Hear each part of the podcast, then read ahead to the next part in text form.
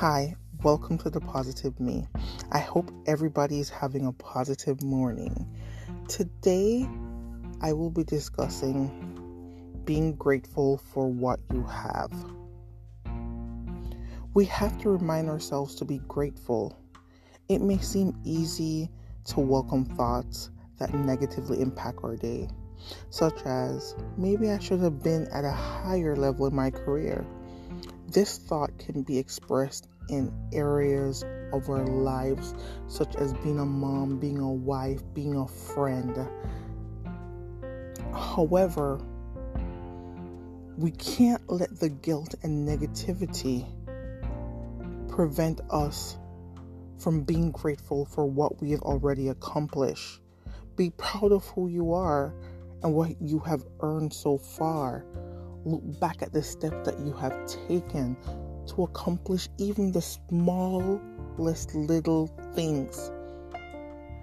Praise yourself for them and work on taking steps, baby steps, that can blossom into fulfilled dreams. I know you can do it.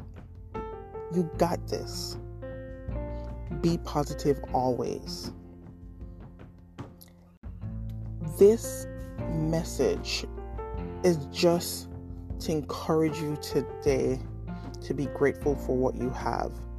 2021 is around the corner.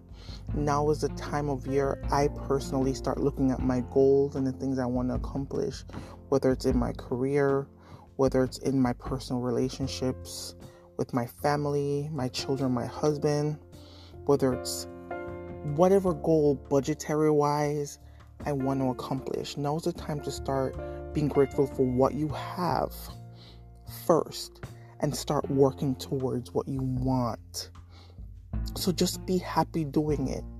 Even if you think that you should be further, don't let negativity set in where you can't be happy about who you are and what you have so far.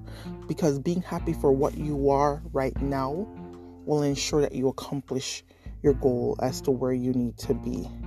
I didn't say settle, I say be happy and be positive as you move forth with your day and your year as you start reflecting on the things you want to do with your life. With that being said, remember to be happy, be positive in all that you do. Until next time, have a good day.